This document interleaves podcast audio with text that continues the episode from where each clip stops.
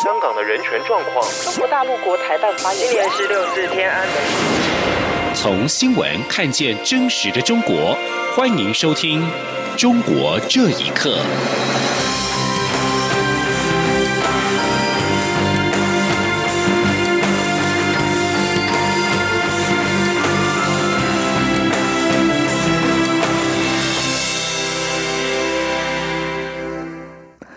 各位好，欢迎收听《中国这一刻》。中共解放军三号在微博发布影片，片中出现台北地标一零一大楼的画面，以及空降兵徽章、解放军战机如轰六轰炸机、歼二十战斗机训练画面等。对此，我大陆委员会今天严正抗议与不满。陆委会指出，共军近日发布威吓宣传影片，刻意出现台湾地标、歌曲，更强调战机绕台等肃杀内容，我方不会随之起舞。陆委会强调。中共不放弃武力犯台，刻意在此时刻进行挑衅，破坏台海现状及升高区域紧张情势。北京当局以武促统的恫吓行径，只会让台湾民众厌恶反感，让全世界爱好自由民主的国家更支持台湾。陆委会重申，政府遵循蔡英文总统所揭示的三个坚定原则：坚定守护中华民国台湾的主权安全，坚定维护民主自由的生活方式，并坚。定的往壮大台湾的方向前进，绝不屈从于中共的文攻武赫。陆委会并奉劝中共当局不要再借机生事，重蹈覆辙，该用正常健康的思维来看待两岸关系，才是正道。国际人权组织今天发表了一项联合声明，呼吁联合国人权理事会通过决议，成立国际实际情况调查团，调查中国新疆地区高达一百万突厥语系穆斯林被任意拘押的问题。联合国人权理事会将于二月二十五号到三月二十二号召开，届时将审议联合国去年十一月的中国普遍定期审议的结果报告。中国官员当时在参加审议时，否认新疆存在大规模人权侵犯的现象。人权组织人权观察今天发布新闻稿指出，这份由人权观察国际特赦组织、国际人权服务社和世界维吾尔大会联名发布的声明，获得了众多区域性及全球性组织支援。联合国人权问题专家、学者和活动人士估计，有多达一百万人被关押在新疆各地数以百计的再教育营中，另外约有两百万人正在接受某种形式的强迫性再教育或灌输洗脑。国际人权组织的这份联合声明呼吁，联合国人权理事会的决议应该强调，前往新疆的相关访问必须要独立自主、不受限制，而且不受监督。包括自由西藏、西藏观察、世界维吾尔大会、国际人权服务社等在内的国际间四十多个人权团体，一月三十号也曾经发表联署公开信，敦促联合国人权理事会成员国支持反对中国任意羁押和其他侵犯人权行为的决议。中国知名自由派学者、北京大学法学院教授张千帆所撰写的法学教材从中国的书店中消失。有法律人士指出，像张千帆这样提倡提高宪法地位的法学教授被指控崇拜西方，说明中国政府目前正在步步加紧对学术界和法律体系的控制。请听以下的报道。浙江省教育局日前在其网站上公布了中国国家教材委员会办公室发布的通知，要求全国高校对宪法学教材展开全面调查，包括主编姓名、出版年期、使用学科以及学生人数，并且随后把统计资料上交教育部。网络上有传言指出，有多位中国知名的宪法学者遭到举报，包括北京大学法学院教授张千帆以及北京清华大学教授林来范，指控他们所编写的教材是鼓吹西方制度、嘲讽社会主义。根据路透社报道指出，目前网络书店的书架上已经找不到张千帆的书籍。张千帆在回答一家微信新闻平台的提问时表示，他编写的教材被指控为。鼓吹西方制度，完全是无稽之谈。他说，宪法学作为一个研究领域，不应该被政治化，但是现在却成为一个敏感的议题。这段采访内容很快就被删除，取而代之的一个内容违反了相关法律法规的通知。目前在美国的中国维权律师滕彪接受自由亚洲电台访问时表示，像张千凡这样提倡提高宪法地位的法学教授，被指控崇拜西方，说明中国政府目前正在步步加紧对学术界以及法律体系的控制。滕彪说。习近平上台之后，很快明显的开始收紧言论，对教材、对大学的学术研究以及课堂上的言论，几年前甚至有七步讲等等，这是对意识形态管控的进一步升级。这也反映了中共对民间的自由化的倾向、自由思想的传播表示出极大的恐惧。在加拿大从事律师工作的加拿大华人社区智库发言人冯志强表示：“中国政府从未真正理解过什么是真正的宪法。”他说。自从十九大接下来的人大改过，在宪法中间的一些宪章以后，宪法里边一些条文确实是一个很敏感的题目。中共当局就像回到威权时代，一个一人专制、一人独裁的时代，所以宪法里边有些条款，其实他并没有很认真的去执行。路透社报道，张千帆以提倡宪法以及司法改革而著称。他编写的教材显然跟中国政府的政策背道而驰。不过，许多法学专家透过社交媒体表达了对张千帆的支持。以上新闻由央广整理报道。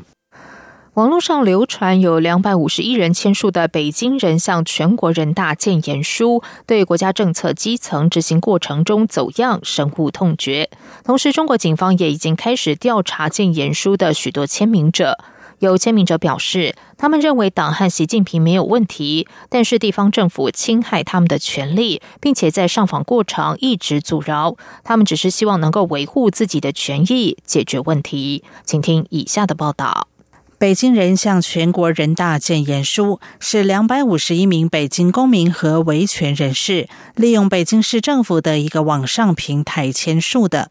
维权网指出，这项活动发起人刘静茹一号已经被人带走，目前尚未回家。同时，当局正在寻找与这一次行动有关的主要人员，而且似乎已经将事件定性为反社会主义。李慧琴是建言书的签名者之一。他在接受美国之音访问的时候说：“大家跟网上签的，都是自愿的，没有强迫，谁也没有人强迫我们。我们都是为了，就是我们就为了监督法院工作，你知道吗？因为法院太坏了，我们。其实我们那个习主席是好的，就是关键是底下的人坏。上面有政策，下面有对策。” 都给逮起来好几个了，嗯，找我了，我没在家，找吧，我们也没犯错误，我们是拥护党，拥护社会主义，所以现在我们也先等着呗，看看情况再说呗，看什么事儿。签名者之一的胡秀兰接受美国之音访问时表示，远景已经来找过他了。他是因为房子被拆迁的过程当中，儿子被打伤，并且被刑拘，他要向法院讨个说法，因此一直上访。胡秀兰说：“我什么？我觉得挺心酸的。我一看见这这个国家宪法案的反这个无辜的人，可心酸了。我就是这样的，我就是想解决我的问题。我没有这，我社会没问题，习近平也没问题，他就是管不过来，都是我那个贪官做呃给办的这事儿。”北京人向全国人大建言书内容包括了国家公务员履行职责必须主动公开姓名、职务，省直辖市以及地方政府要接待上访人，做出合法、合理、有效处理，并且尊重、保护上访人的权利不受侵犯，纠正对社会维稳错误的做法。并且指出，当前引发全国广泛性的社会上访问题，是各级政府各部门违法管理造成的，并非是遭受违法侵害的上访人。维护社会稳定，应该要着重严惩各部门的违法管理。央广新闻整理报道。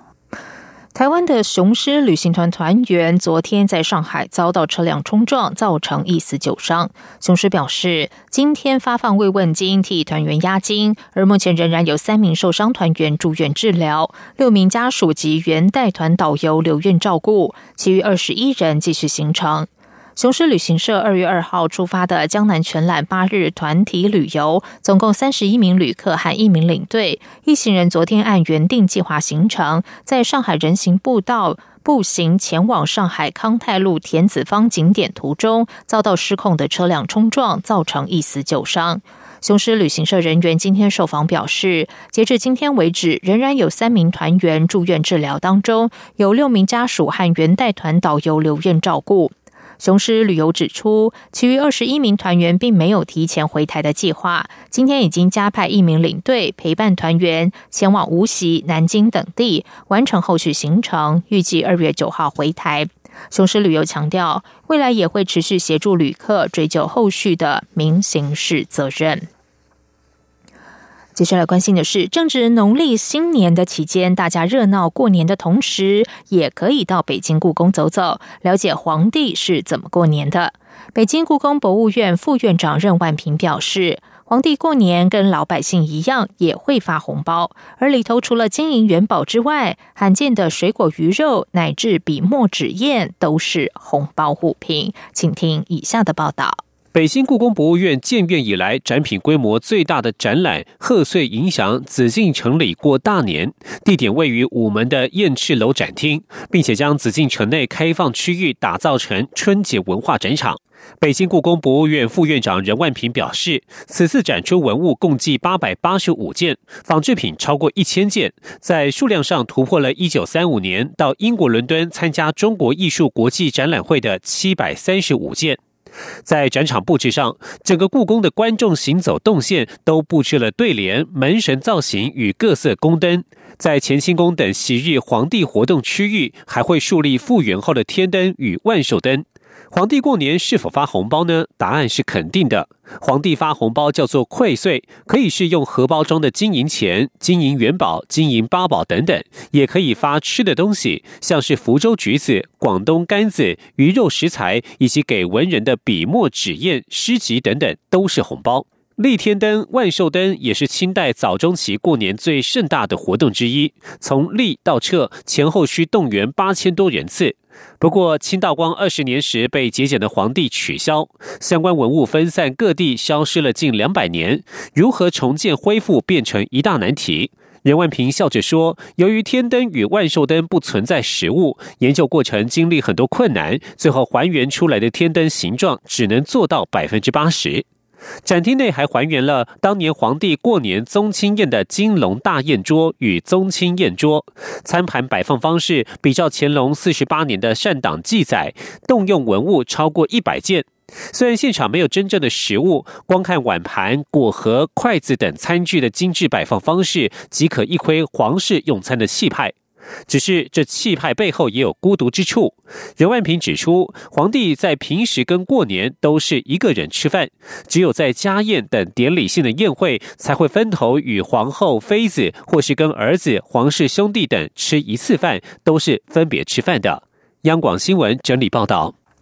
新的一年是农历猪年。综合中国大陆媒体报道，当今中国最贵的猪并非珍珠，而是现代画大师徐悲鸿的画作《双猪图》。这幅画在二零一一年以港币一千五百二十二万元拍拍出，相当于一只猪的价值有新台币三千万元。虽然说一年春作首，六畜猪为先，猪是富贵、吉利、丰收的象征，但是在中国，猪却少有人画。徐悲鸿是融合中西艺术的现代化大师，兼善油画和水墨。他以画马驰名中外。但是他画猪的作品少之又少，目前已知传世的只有三幅。双猪图是徐悲鸿于一九四四年夏天所画，画上方还有他亲笔题的诗。他以水墨画猪，体态浑圆传神，而且有喜感。笔墨的浓淡运用，适切表现黑猪的皮肤质感和体积厚重感，令人赞叹。一九九八年，徐悲鸿的双猪图首度出现在香港佳士得拍卖会，成交价将近港币三十。十七万元，由上市公司实力建业所收藏。以上中国这一刻，谢谢收听。春节期间，二十三点央广主播台改播精彩每一刻，玩转台湾去旅行，欢迎按时收听，不骗之处敬请见谅。这里是中央广播电台台湾之音。